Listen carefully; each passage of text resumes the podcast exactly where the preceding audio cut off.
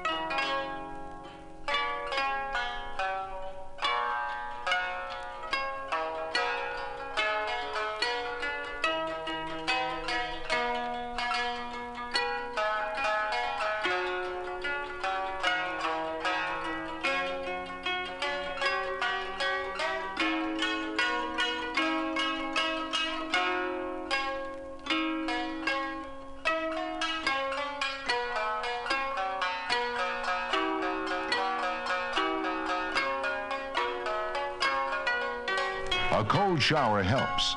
So does the thought of lunch. Pro football players eat well but wisely. Lunch is a refreshing meal and light. No one wants to eat too much because there's still another practice on the day's schedule. Usually lunch starts with hot soup and a cool salad of lettuce and tomatoes. But there's no spicy dressing for the salad. It's too hard to digest. Next come cold cuts like ham and roast beef, assorted cheeses, tuna fish and bread and rolls. Players can drink fruit juices, lemonade, iced tea, or even hot coffee. No milk at lunch, though. A pro training camp is like a football school. Players spend more time in classrooms than they do on the practice field. The rookie who fails to do his homework with a team playbook soon falls behind the rest of his teammates. The playbook contains hundreds of plays and formations. It is also a guide for training camp rules. It gives the schedule for meals, the time of meetings, and other helpful information. Rookies often study their playbooks in their dormitory room after lunch. The playbook is never far from their reach. There is time after lunch for other things too, like writing letters home, or reading a book, or maybe a friendly game of cards. Players also use this period to take short naps before the start of afternoon practice. By 2.30 in the afternoon, most of them are on their way to the gym to get their ankles taped and to suit up for another long practice.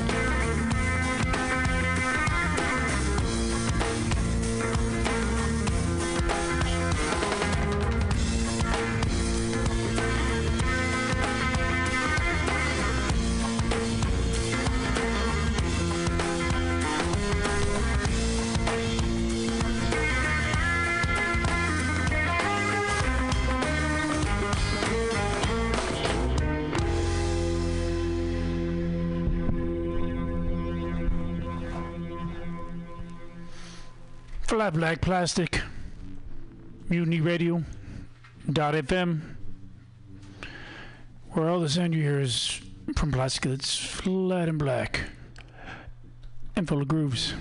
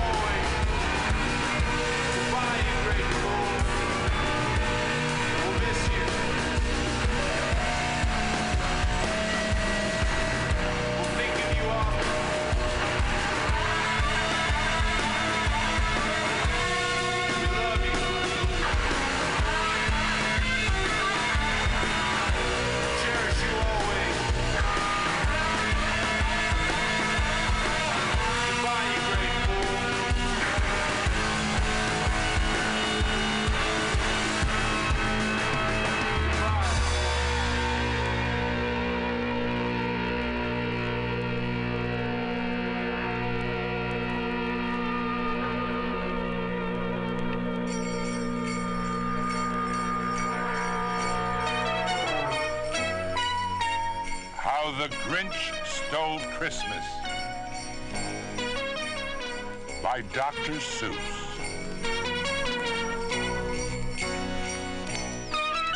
Every Who down in Whoville liked Christmas a lot.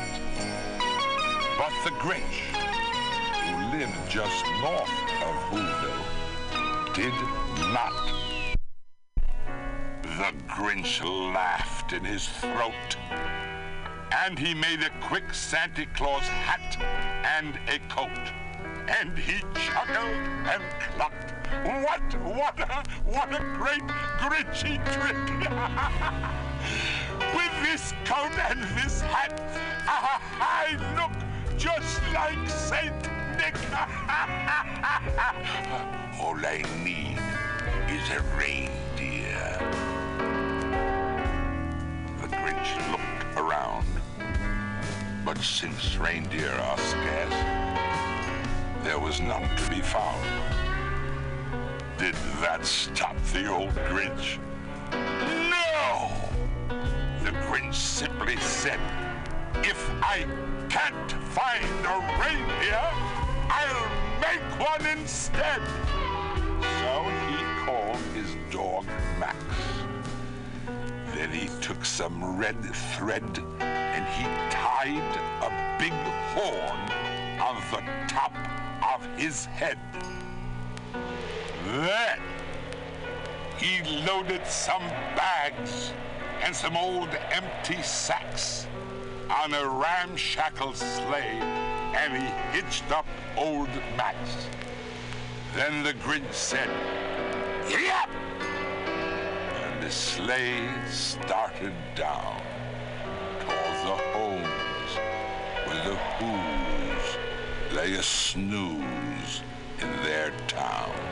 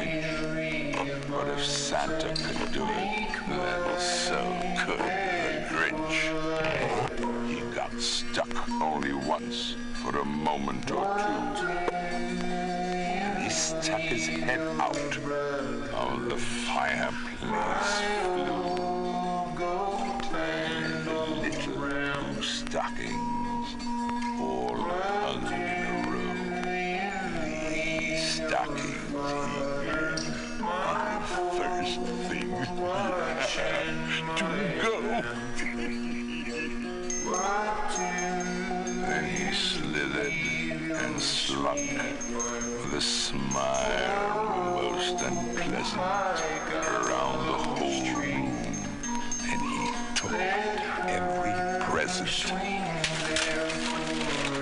Pop guns and bicycles, roller skates, drums, checkerboard, tricycles, popcorn, and plums and he stuffed them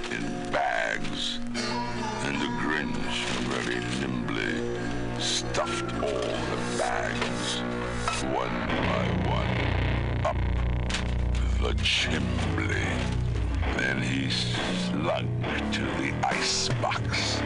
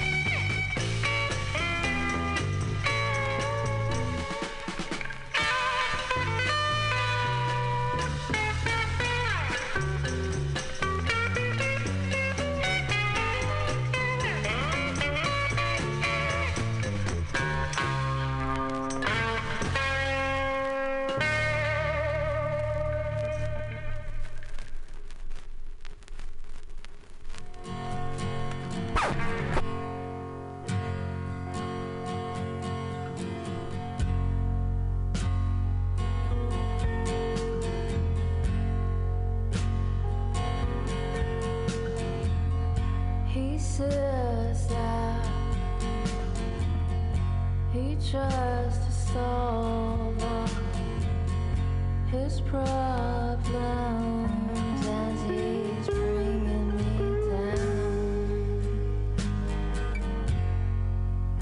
I just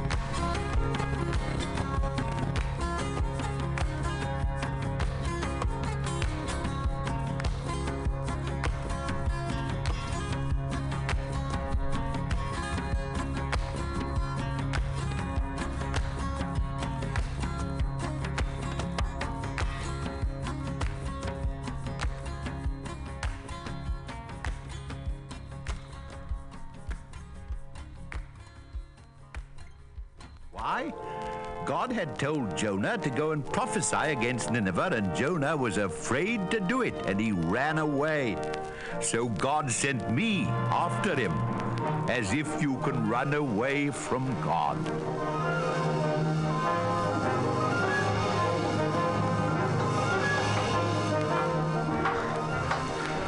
Am I in time? Time what for? To catch a ship.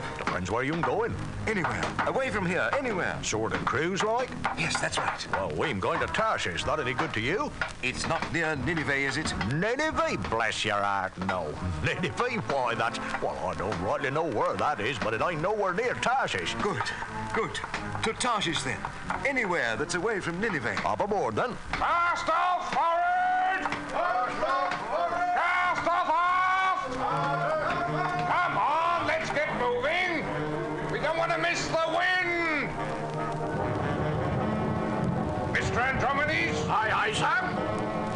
much like the look of the weather, Mr. Andromedes. We're going to run into a storm, sir. Ah.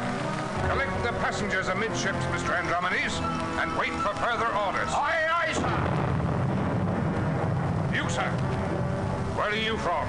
I am an Egyptian, sir. Tell me, Egyptian, did you cause this storm? You or your gods? No, sir. Not I. No, my God. Yeah, well, you better pray that it goes away or it may sink us. Pray to your gods to abate the storm. I will.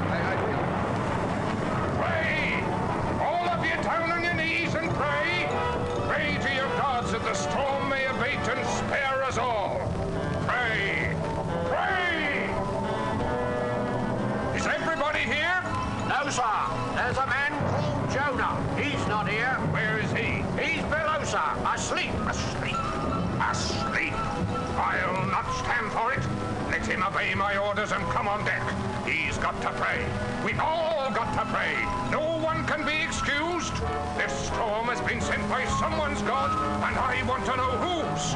Get this Jonah up here at once. Aye, aye, sir. Go on, pray if you value your miserable hides. Get on your knees and pray.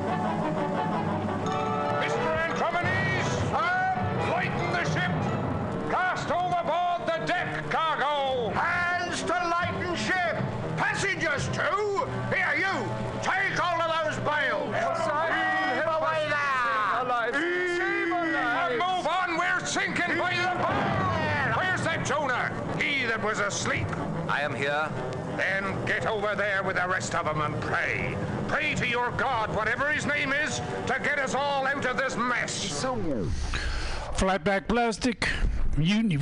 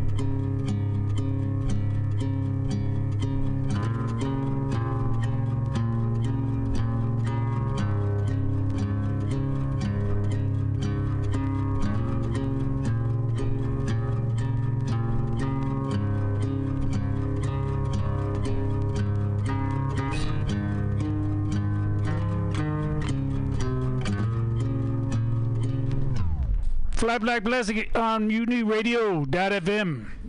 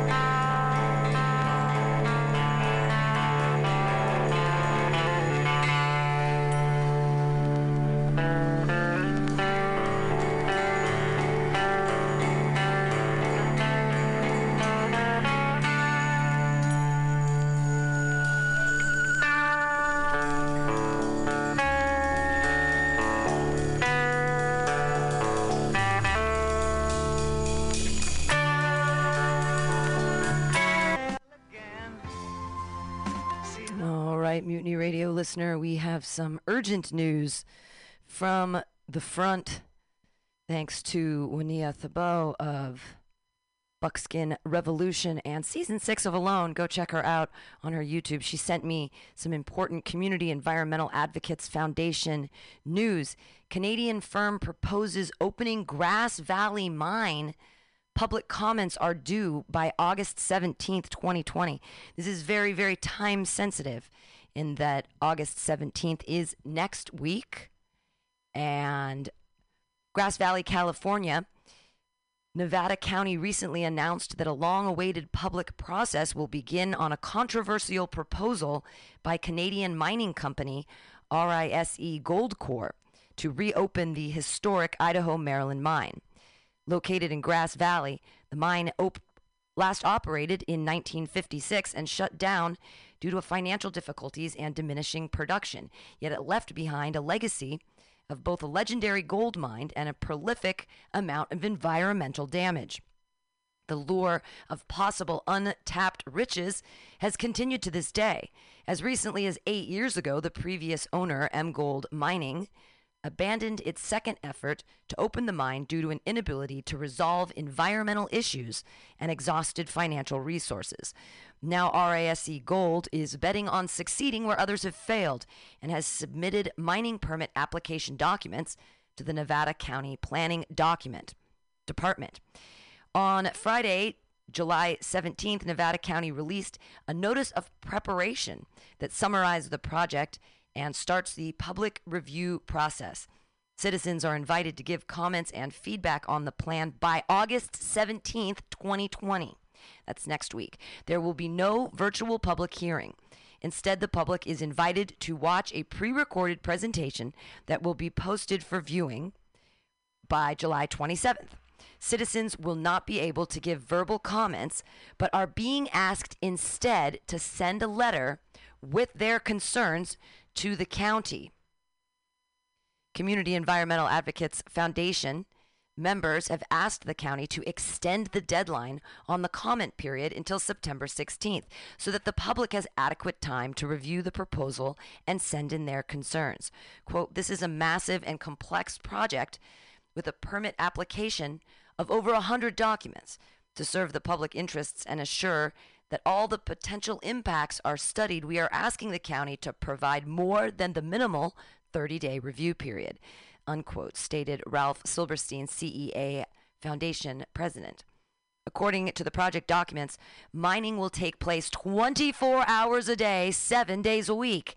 The main access to the mine and processing facilities will be located at the 119 acre New Brunswick site, located at the corner of Brunswick and East Bennett Roads. About 1,500 tons of waste rock and tailings will be processed from the mine daily, with most of it being deposited on site or trucked to the 56 acre former mine site on Idaho Maryland Road west of Centennial Drive. Over the course of 11 years, these built up engineer fill piles of mine waste will cover 11, 75 total acres to heights up over 90 feet. They will be graded on top so that they may be utilized for future development.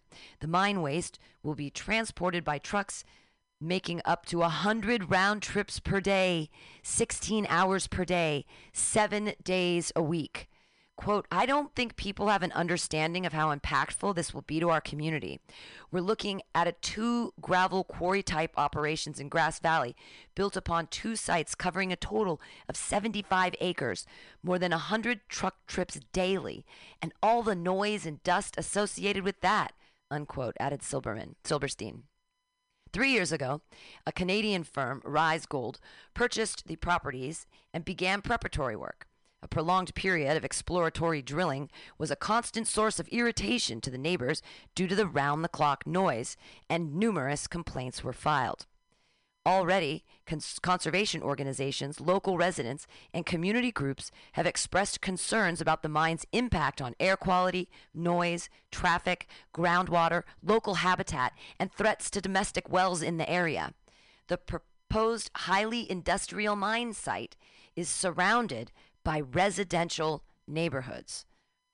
One major issue from the previous effort to open the mine was the impact of dewatering the miles of underground tunnels, requiring pump pumping out 250 acre feet of groundwater into South Fork Wolf Creek initially, and then perpetually pumping after that.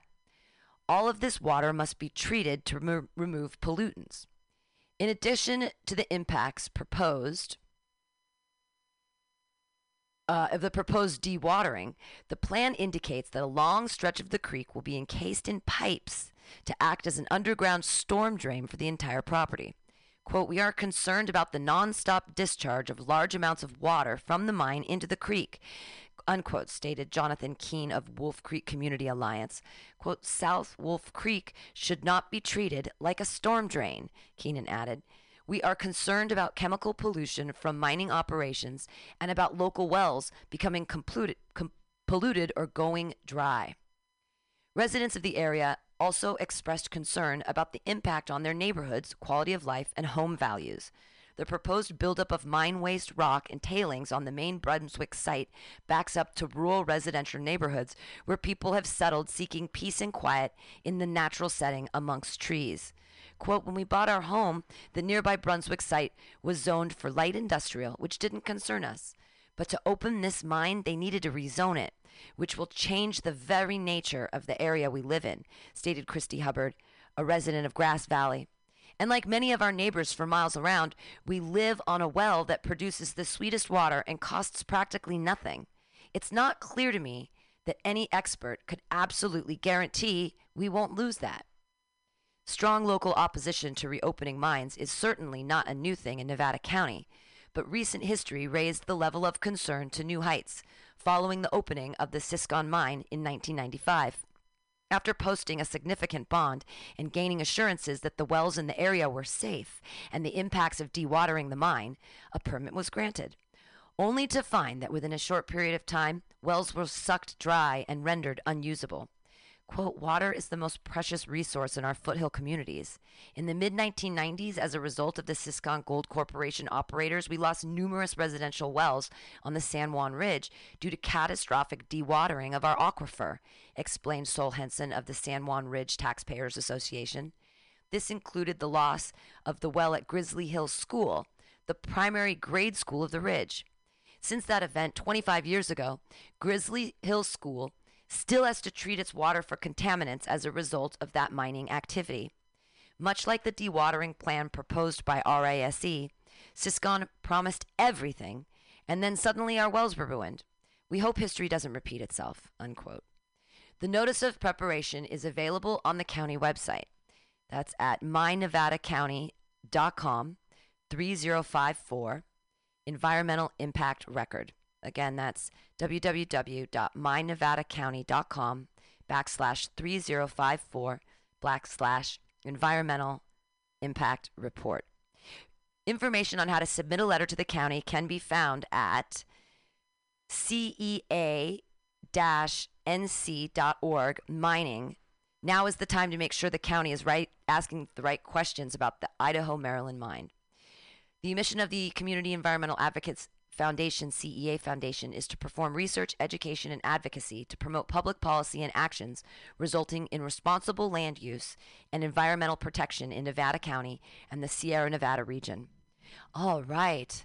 Wolf Creek Community Alliance, WCCA, is a volunteer run 501c3 nonprofit organization focused primarily on cleaning up Wolf Creek and restoring this neglected community resource to a condition of optimal health and integrity for the benefit of all its human and wildlife inhabitants. That's at wolfcreekalliance.org. And the primary purpose of the San Juan Ridge Taxpayers Association is to promote the environmental, social, and economic well being of the San Juan Ridge community located in Nevada County, California. California. So thank you, Woniya of Buckskin Revolution, located in Grass Valley. Uh, she was in season six of Alone. She lasted 73 days in the wilderness. She now teaches ancestral skills in workshops. Right now, I, I believe she's working online, but she's done gatherings and she's just an amazing human being. So thank you for sending that. Woniya, again, that's Community Environmental Advocates Foundation. And try to write a letter before the 17th of August to um, shut down, not let the opening of the Grass Valley mine happen again in Grass Valley. So check that out. Thanks again, Woniya. And we'll be right back with more Mutiny Radio stuff because the stream's back up. Yeah.